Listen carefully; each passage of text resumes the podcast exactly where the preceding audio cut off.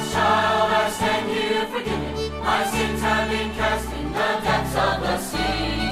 I have been washed in the stream of salvation, and I am free. I have good news, your sins are forgiven. They're farther away as the east is from west. Come now and bathe in the stream of salvation and know His. Good Sunday morning, and welcome to Forgiven, the weekly radio broadcast of Northeast Baptist Church of Danbury. We're happy that you tuned in today, and we hope you will find the program beneficial to you. Now, here's our pastor, Joe Vassy.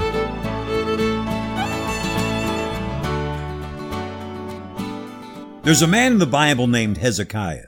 He was the king of Judah, and he was a good man. In fact, the Bible says there was no other king like him.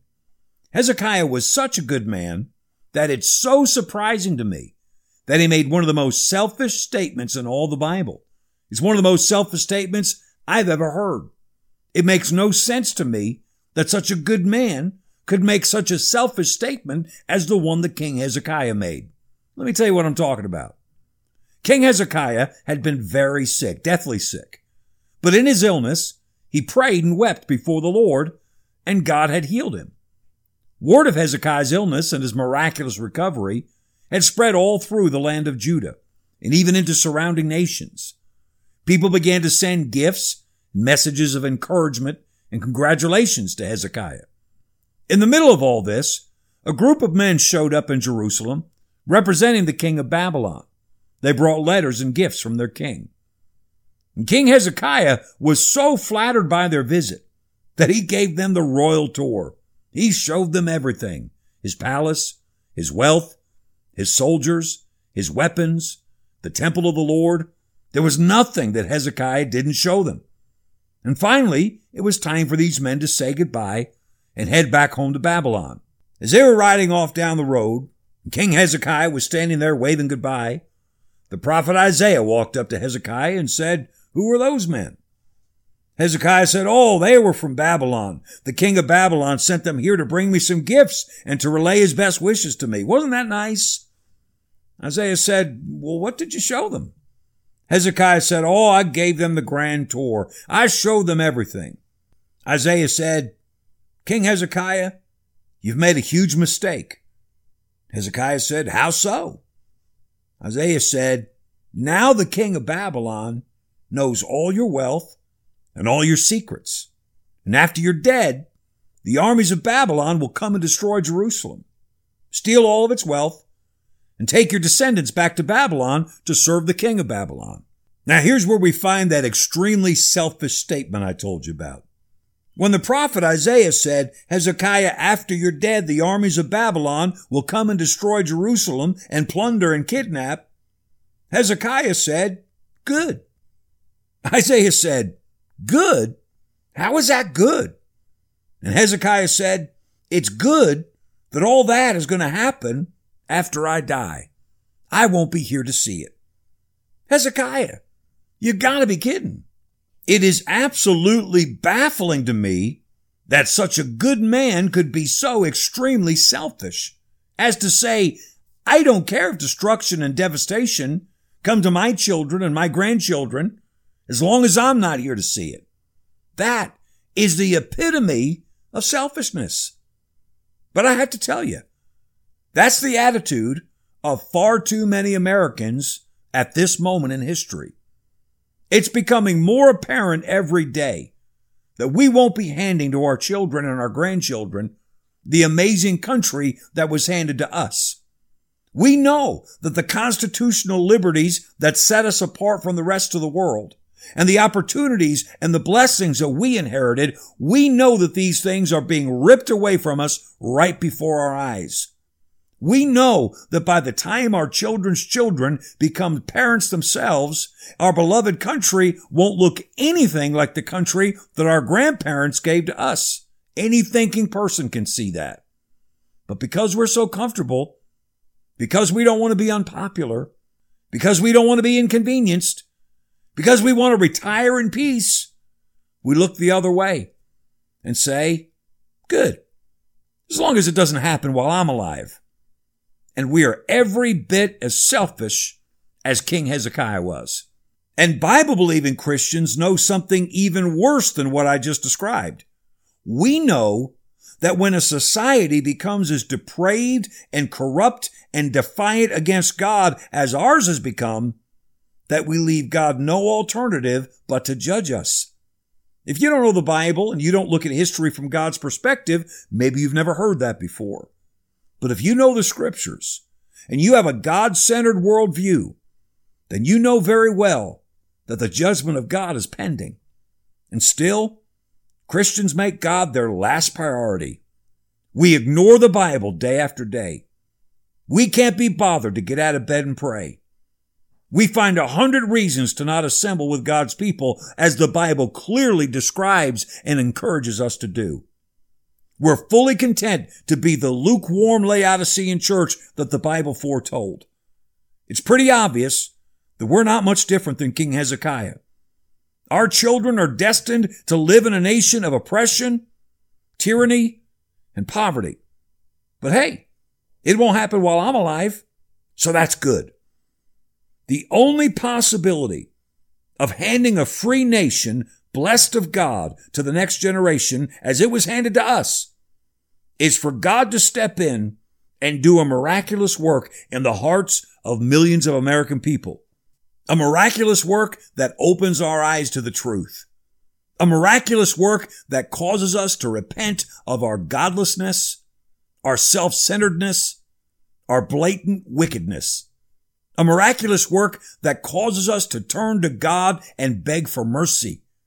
The only possibility of handing a free nation blessed of God to the next generation is for God to do a miraculous work in the hearts of millions of Americans, a work that gives us a spirit of repentance, a spirit of turning to God with all of our hearts. Well, you say if that's what we really need, why doesn't God just do it? Because at this point, if God did that, he'd be doing it against the will of a majority of Americans. In fact, evidently, he'd be doing it against the will of a majority of American Christians. If our nation as we know it is destroyed, it'll be because Christians made no effort to repent. Because hardly any Christians humbled themselves before God and pleaded for him to step in. The only possibility of handing a free nation blessed of God to the next generation, as it was handed to us, is for God to step in and do a miraculous work in the hearts of millions of American people. I believe in political efforts. I'm 100% for getting involved in getting the right people elected and influencing our elected officials for righteousness. I believe in education. I am 100% for teaching people our American heritage, the principles of liberty, making sure they know the Constitution and the Bill of Rights, making sure we teach them to our children. Proper education is essential. But our number one priority as a people is to get right with God. Our nation was prayed into existence. We've been sustained by prayer. And our only hope of continuing is for God to step in and do a miraculous work in the hearts of millions of American people. In Psalm 80, there's a statement that is made three different times in verse 3, verse 7, and verse 19. It says, Turn us again, O God, and cause thy face to shine, and we shall be saved. That's a prayer that ought to be on the lips of every Bible believing Christian in America every day. Turn us again, O God, and cause thy face to shine, and we shall be saved. That prayer is asking God to send his people a spirit of repentance. What is repentance? The simplest synonym of repentance is turning. To repent is to turn. The word repent literally means to think differently afterwards. When you have repented, you think differently than before you repented. You've made a conscious an intentional turn.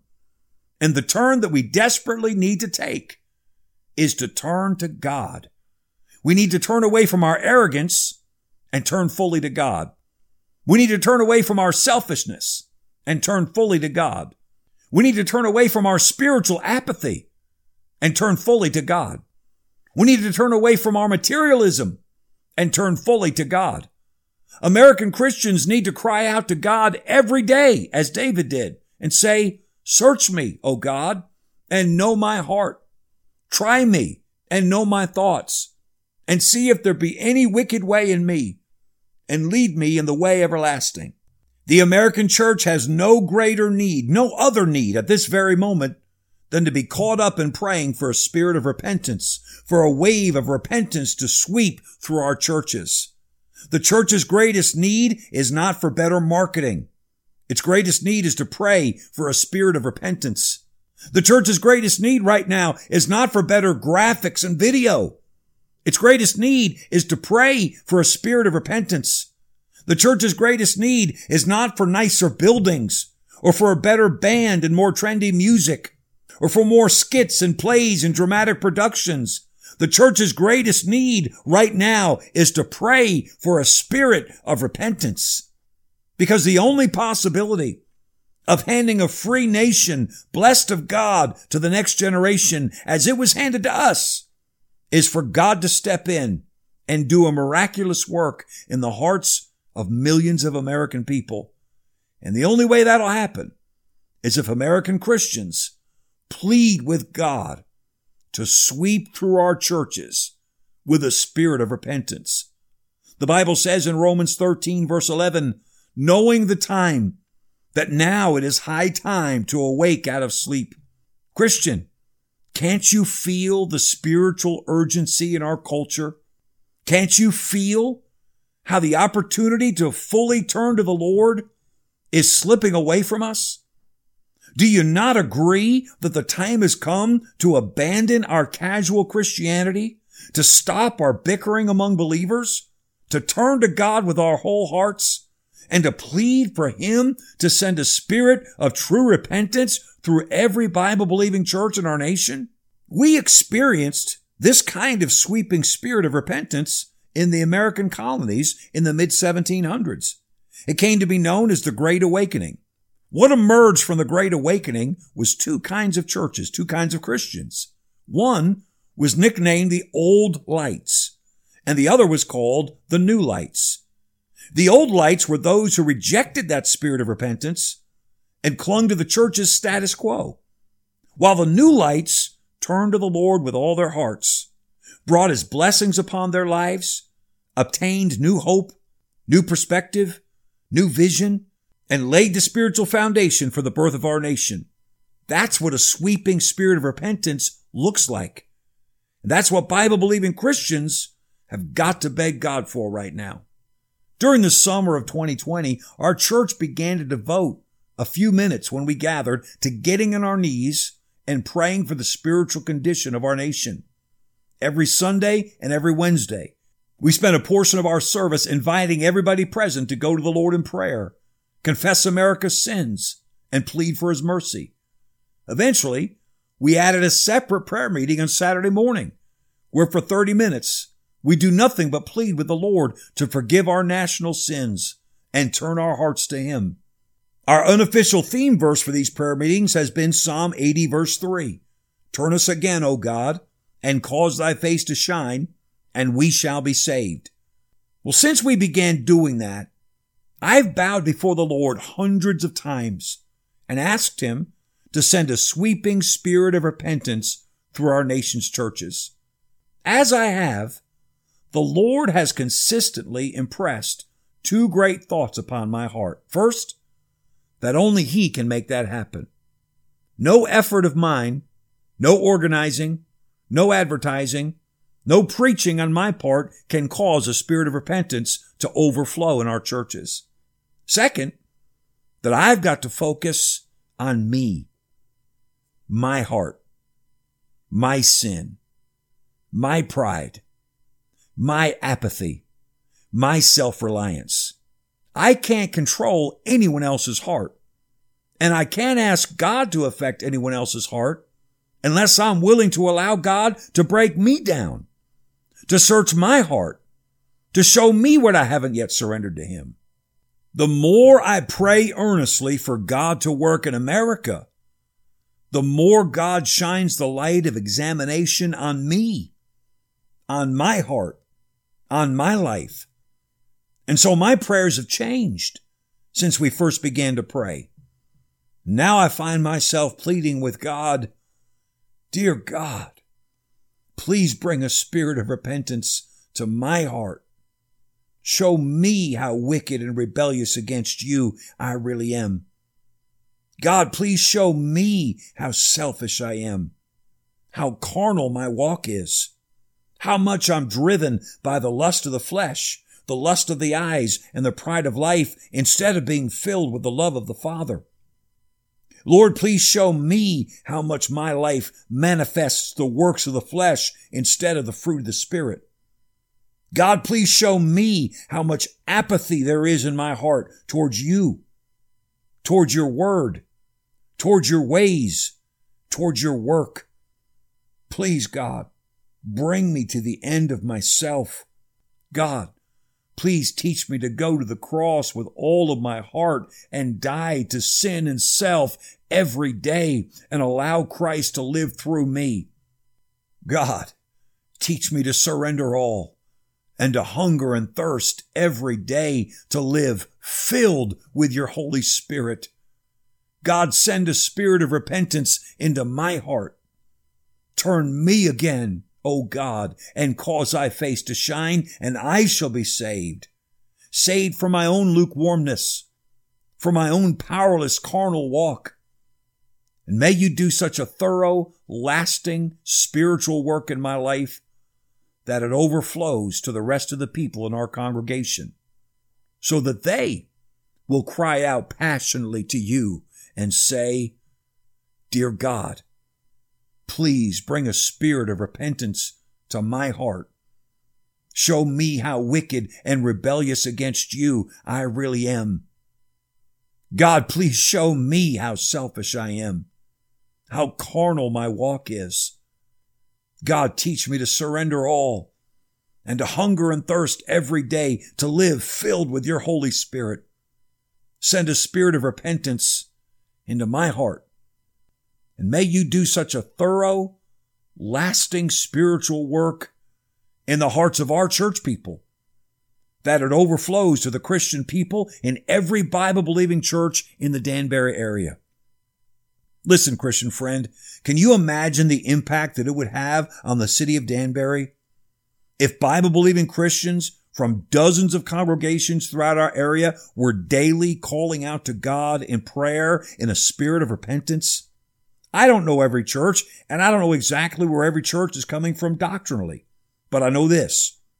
Every church that believes and preaches that the Bible is God's Word, that Jesus is God the Son, that Jesus was born of a virgin, that Jesus died on the cross for our sins, that Jesus rose again from the dead, that Jesus is coming back to take all believers to heaven, and that salvation is by grace through faith alone, Every church that believes and preaches these core Christian doctrines, you are my brethren in Christ. We're on the same team before God, and I love you in Christ. And I believe there are dozens of churches in Danbury and the surrounding area that hold to those basic doctrines of Bible Christianity. Can you imagine the impact it would have on the culture of our city if believers in every one of those churches were overcome with a spirit of repentance before God? If born again people in every congregation cried out regularly and passionately, Dear God, please bring a spirit of repentance to my heart. Show me how wicked and rebellious against you I really am. God, please show me how selfish I am, how carnal my walk is. God, teach me to surrender all and to hunger and thirst every day to live filled with your Holy Spirit. God, send a spirit of repentance into my heart. May you do such a thorough, lasting spiritual work in our hearts and in our churches that it overflows to the Christian people in every Bible believing church in the state of Connecticut, so that all throughout our state, Christians are crying out to God in prayer, saying, Dear God, please bring a spirit of repentance to my heart. Show me how wicked and rebellious against you I really am. God, please show me how selfish I am. Lord, please show me how much my life manifests the works of the flesh instead of the fruit of the Spirit. God, teach me to surrender all and to hunger and thirst every day to live filled with your Holy Spirit. Send a spirit of repentance into my heart. May you do such a thorough, lasting spiritual work in our hearts that it overflows to the Christian people in every Bible believing church in the northeastern United States, so that all throughout our region, people are bowing before you and praying with all their hearts, saying, Dear God, please bring a spirit of repentance to my heart. Show me how wicked and rebellious against you I really am. Please, God, bring me to the end of myself. God, teach me to surrender all, to hunger and thirst every day to live filled with your Holy Spirit.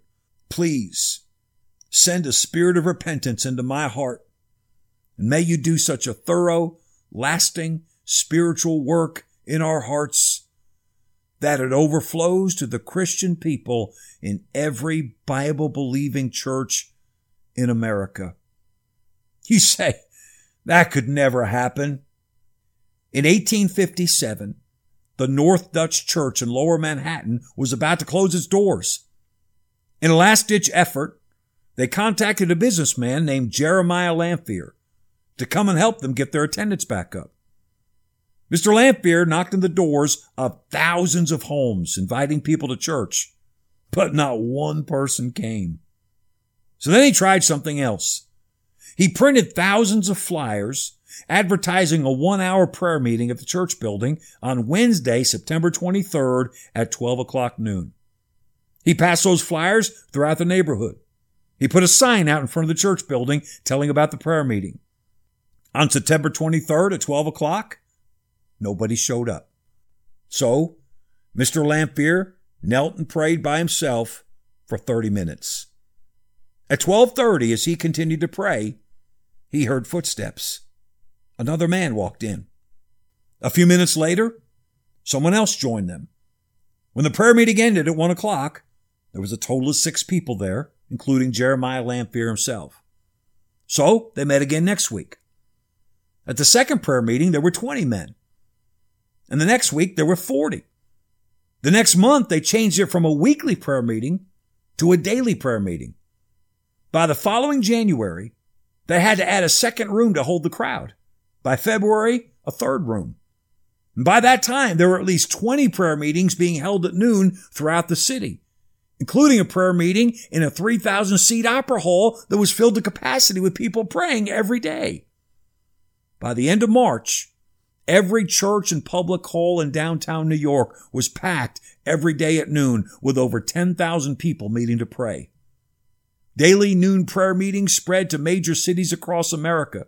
And it's estimated that as a result of these prayer meetings, over a million people put their faith in Christ in 1858 and 1859.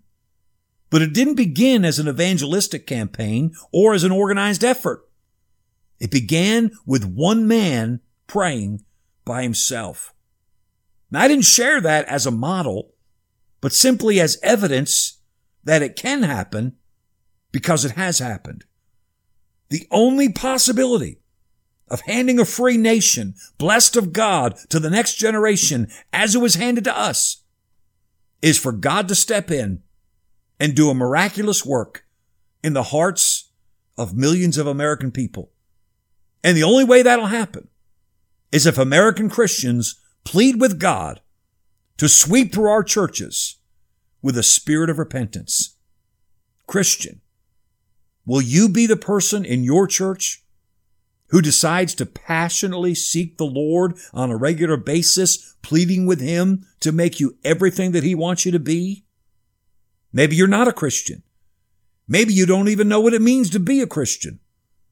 Being a born again Christian simply means that you know that your sins are forgiven and that God has given you everlasting life. Well, how is that possible? Simply by taking God at His word. God says that He loves every person in the world. The Bible says God so loved the world.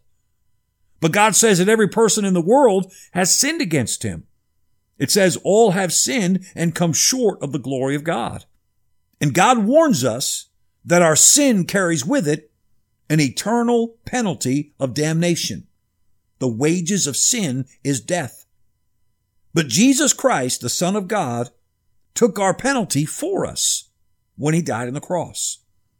While we were yet sinners, Christ died for us, the Bible says. And now God promises forgiveness of sins and eternal life to everyone who pleads guilty to their sin and believes on Jesus for themselves.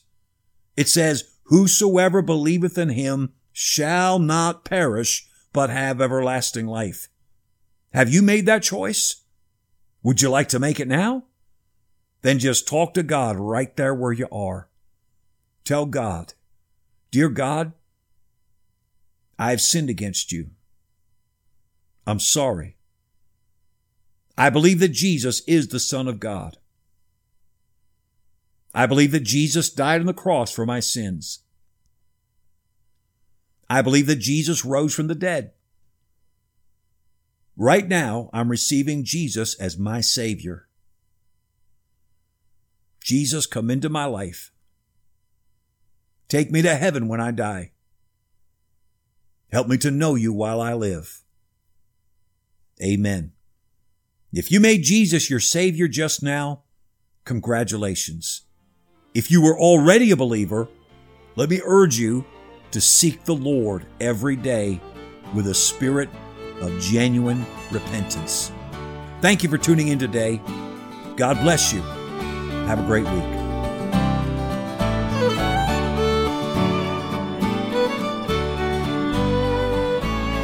The people of Northeast Baptist Church thank you for spending a few minutes with us this morning. We appreciate your time and we hope that you enjoyed the Forgiven broadcast. If you'd like to contact us with a comment or a prayer need, we'd love to hear from you.